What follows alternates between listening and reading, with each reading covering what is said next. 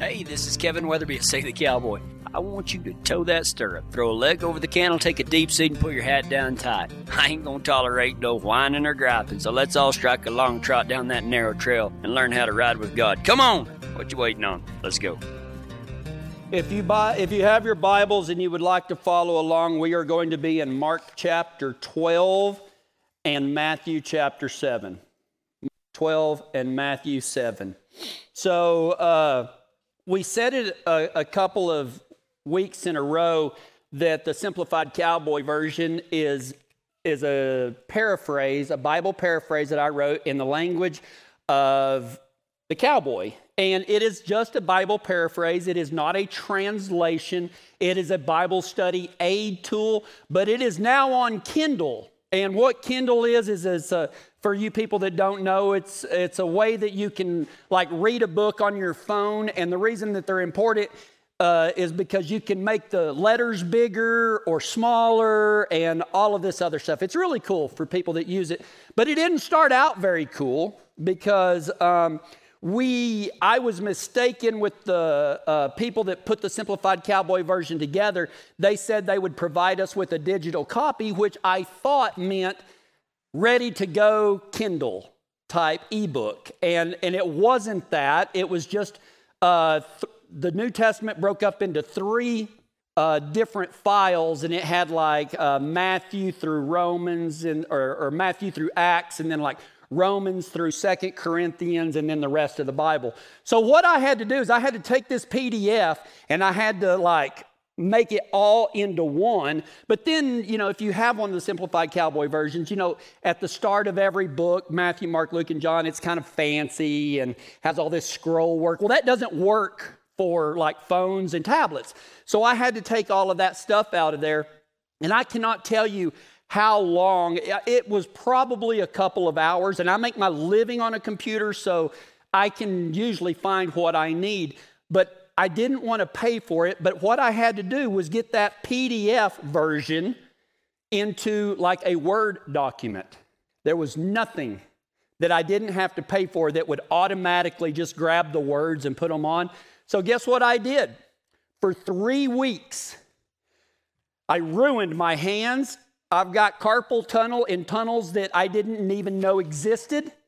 I had to, because it's in two columns, the simplified cowboy version is, I had to highlight one column, go over to a Word document, paste that, format it, go back, do the other column, paste, and I did this for three weeks. I was in Second Corinthians when I walked out to talk to Mr. Sean Soa in one of his ranch sorting clinics that he had out at the ranch. And he said, Hey, man, I thought I had enough waivers, but I'm just a few short. Do you have any? I said, Man, I don't know if I have anywhere I can find them quickly, but if not, I'll just print off another one. He's like, Man, thank you so much. And I went in there and I just Googled horse liability waiver, right? And I found a template. And so I, I clicked on that, it opened it up, it, it allowed me to, you know, it said insert your company name here. And so I put in Save the Cowboy and some other things. And right as I printed that off, I looked at what website I was on, and it was Adobe website. And that's what who makes Acrobat that does the PDF and all of this stuff. And I know I'm getting technical on y'all, but it, it it's important. I looked up there and I printed and after hours, three weeks before, of searching for something that would do automatically what I wanted it to do, I looked up there and it said, Adobe's free conversion. Convert any PDF to a Word document in seconds.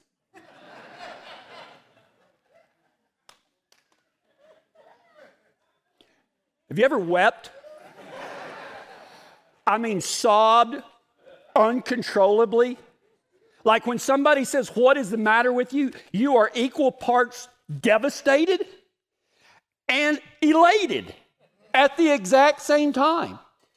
So, in the 30 seconds, I went, No way. It says, Upload your PDF. I uploaded the PDF and hit go. And in three seconds, I had everything I needed that I didn't get done three weeks earlier. Okay? I wept. But at this point, I started questioning myself whether I was really fit for this job or not. And I was not being very loving of myself. Oh, you're stupid, man. You went and looked at all this other stuff and you could have gone just straight to Adobe. You wasted all of this, your time, people's money, blah, blah, blah, when it could have been done. You ever been hard on yourself? I think we all are. You want to know when mine is the worst? First thing in the morning. I don't know why. But when I wake up, I'm really mean to myself. And I hate that about me. I can talk myself into a bad mood at the very beginning of, of every day. And um, I'll be honest, I'm not very good at loving myself.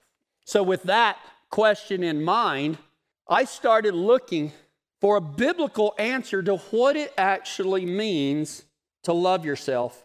And in Mark chapter 12, verses 30 and 31, Jesus says this. Now, if I can set the stage, um, he says this in, in three of the four gospels, and not the one in Mark, but the one in Luke says the same thing, and I use Mark, but anyway, a Pharisee is asking Jesus, they're trying to trap Jesus because Jesus is really hard on the Pharisees.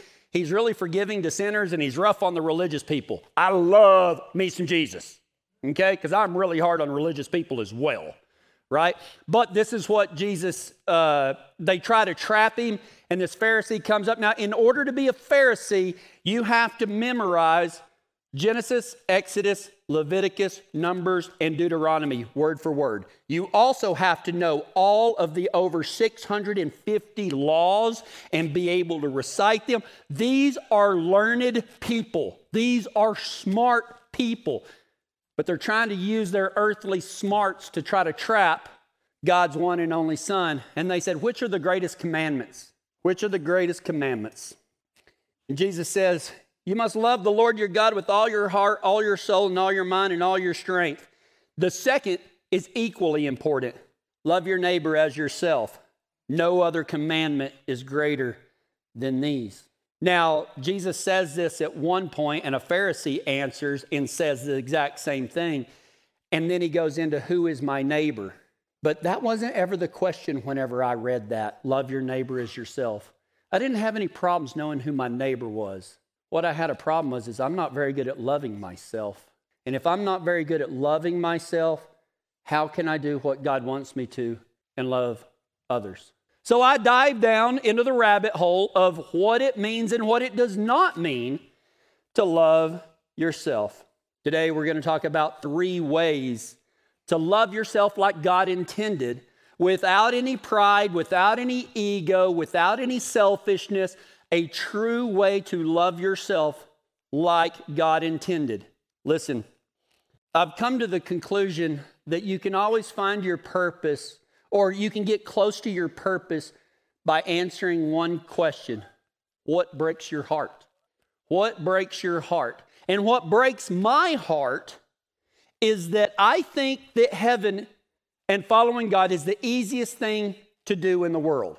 Real Christianity is very, very simple. Love the Lord your God with all your heart, all your soul, all your mind, all your strength, and love your neighbor as yourself. I think it's very difficult to get to hell because you have to turn you have to turn your back and say i don't want peace. I don't want joy. I don't want gentleness and kindness. And i don't want anything except to turn my back and run out into the storm and die.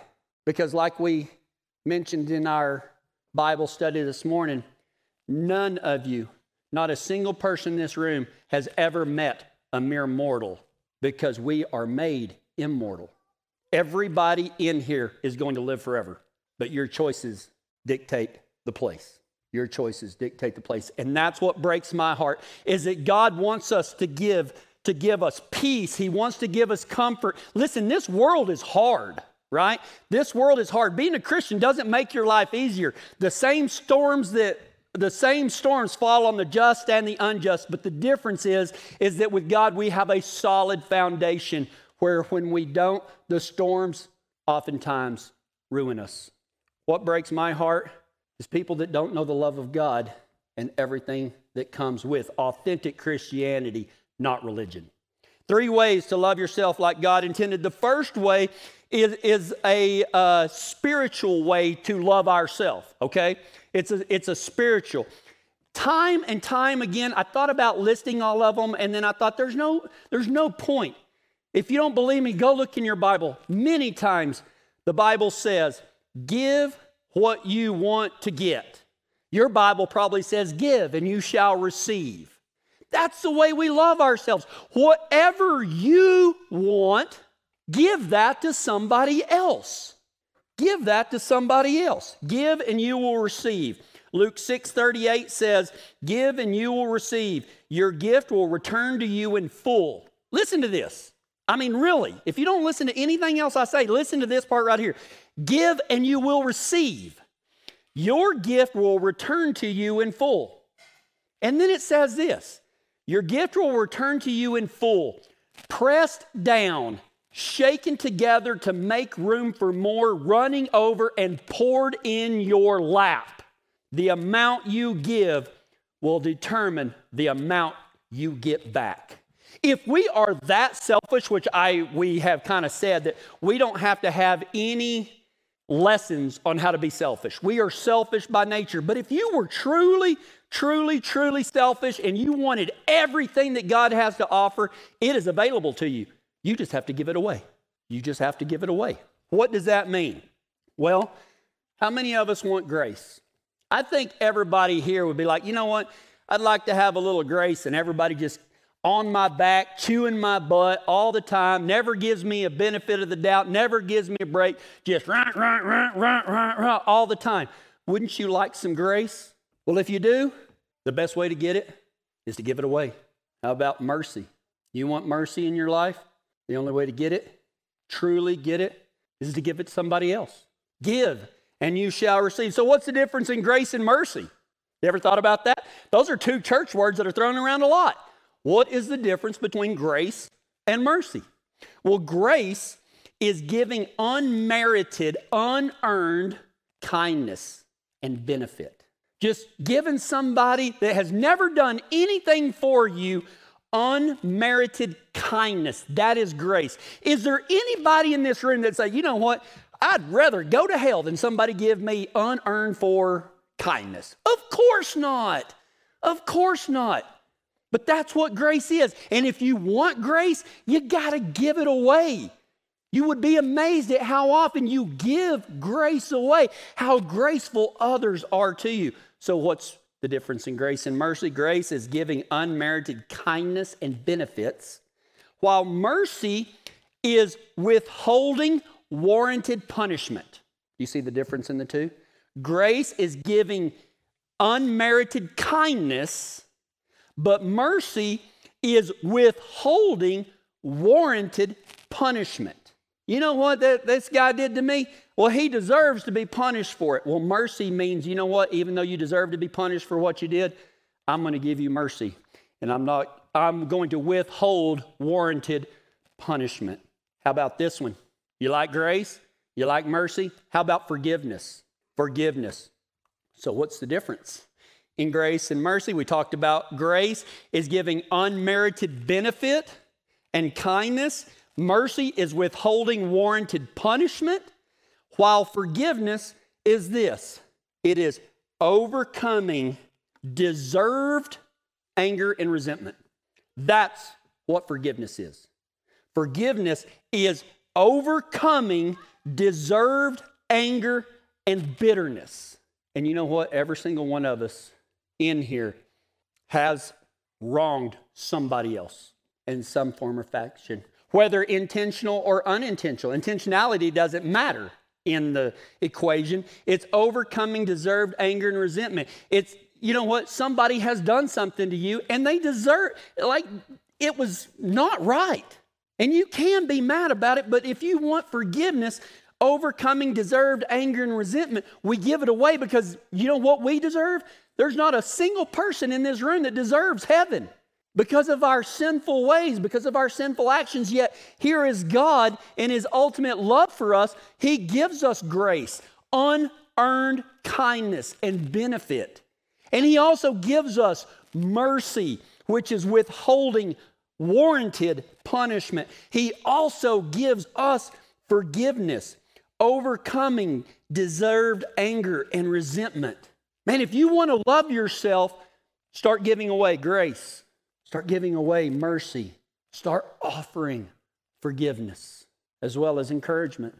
Is there anybody in here like, you know what, I just get sick of people encouraging me to, to you know, do better and everything like that? I just get so sick. Nobody is going to say that. Okay? If you want to be encouraged, the best way to do it is to be an encouragement to others. This is what Jesus meant when he said, Love your neighbor as yourself. If you want it, give it away. How about this? Hope.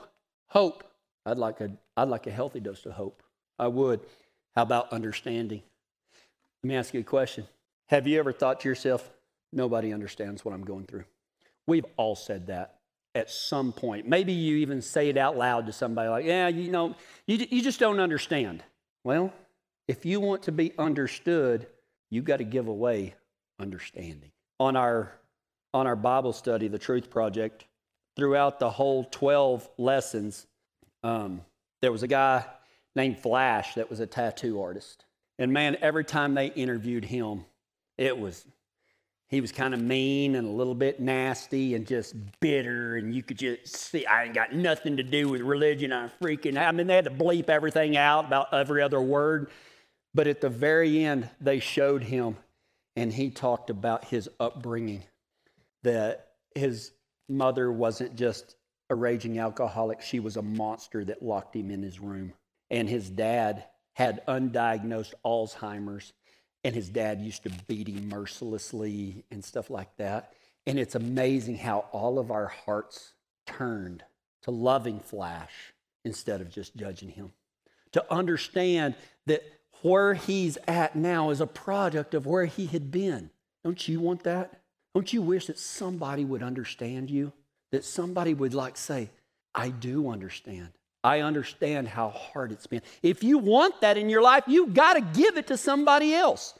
Understanding. And how about this? Love. Is there anybody in here that would say, you know what, I just really don't want to be loved? Be fooling themselves. If you want to be loved, there's one clear cut way to give it or to get it is to give it away. Love people, not because so they can do something for you, just because it's a reaction of what you want in life. Love unconditionally, and you will get that in return. Give, and you will receive. Your gift will return to you in full.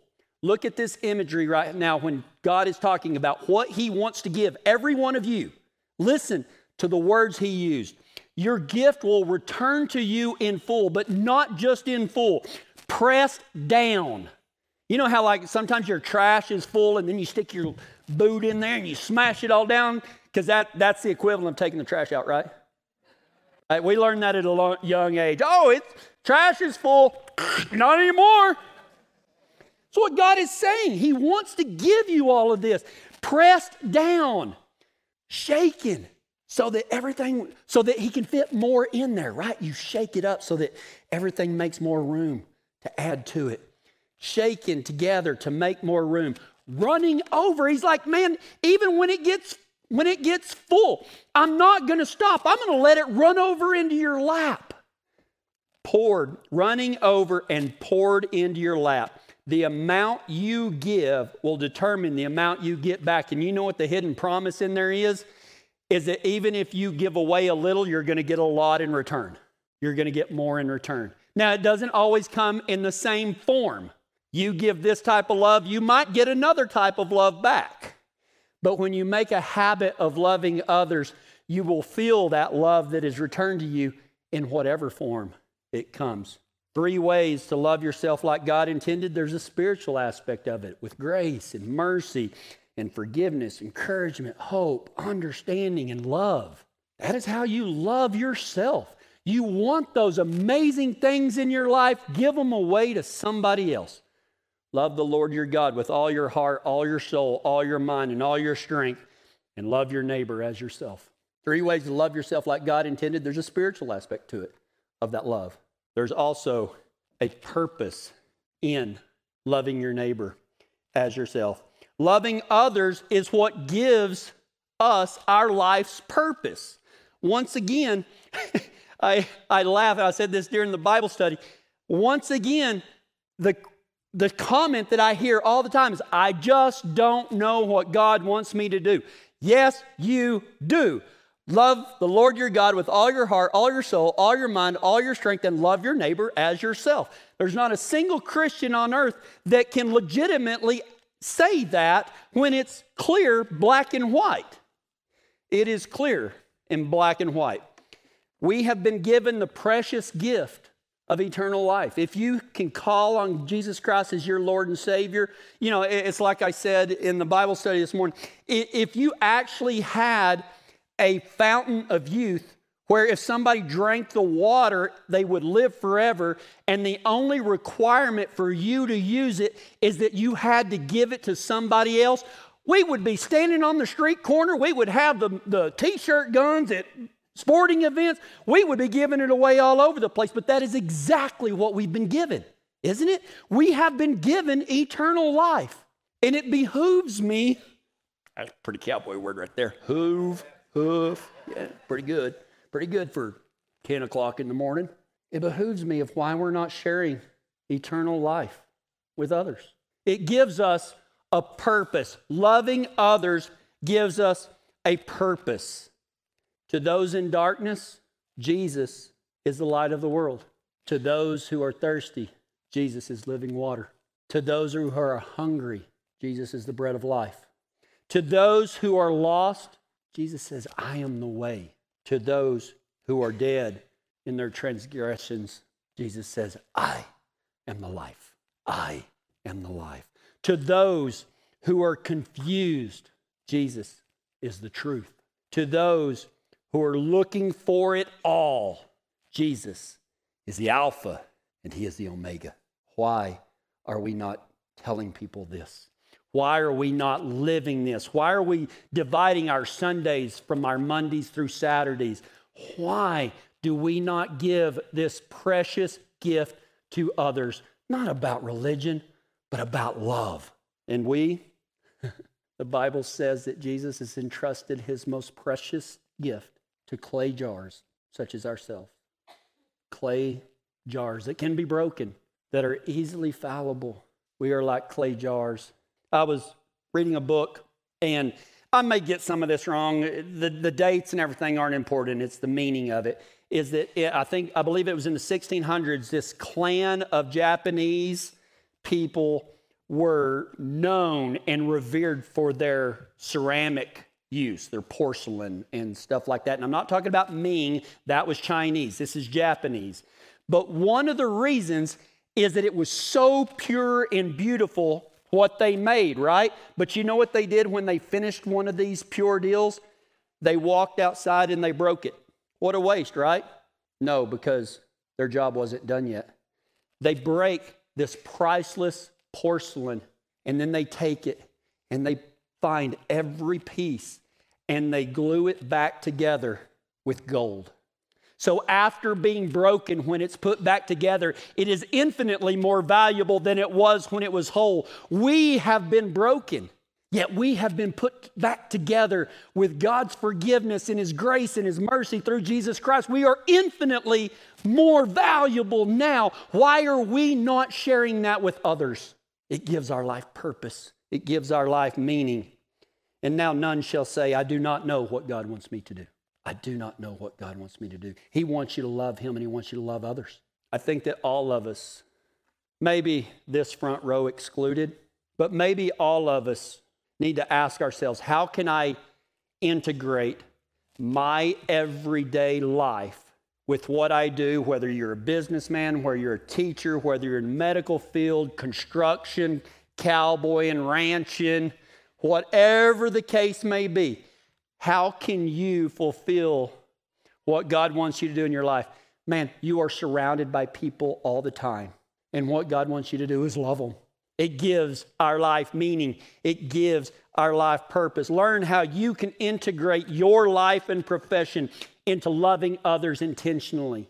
You can do it right now. You can do it today. You can do it at work. You can do it at home. You can do it anywhere that there's another person. And if there's not another person to love, love yourself. You know, if if you talk to others the way you talk to yourself, you wouldn't have any friends. So stop talking bad about yourself. And finally, three ways to love yourself like God intended.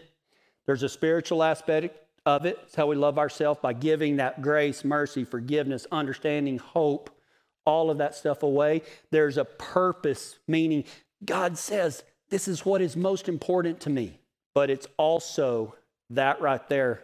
I don't think you can talk about purpose without the fulfillment that that purpose will bring. You, I know you. You think I don't, but I do. And it's not a knowledge that I have from myself, it's a knowledge that comes from God, is that you have been searching for meaning in your life.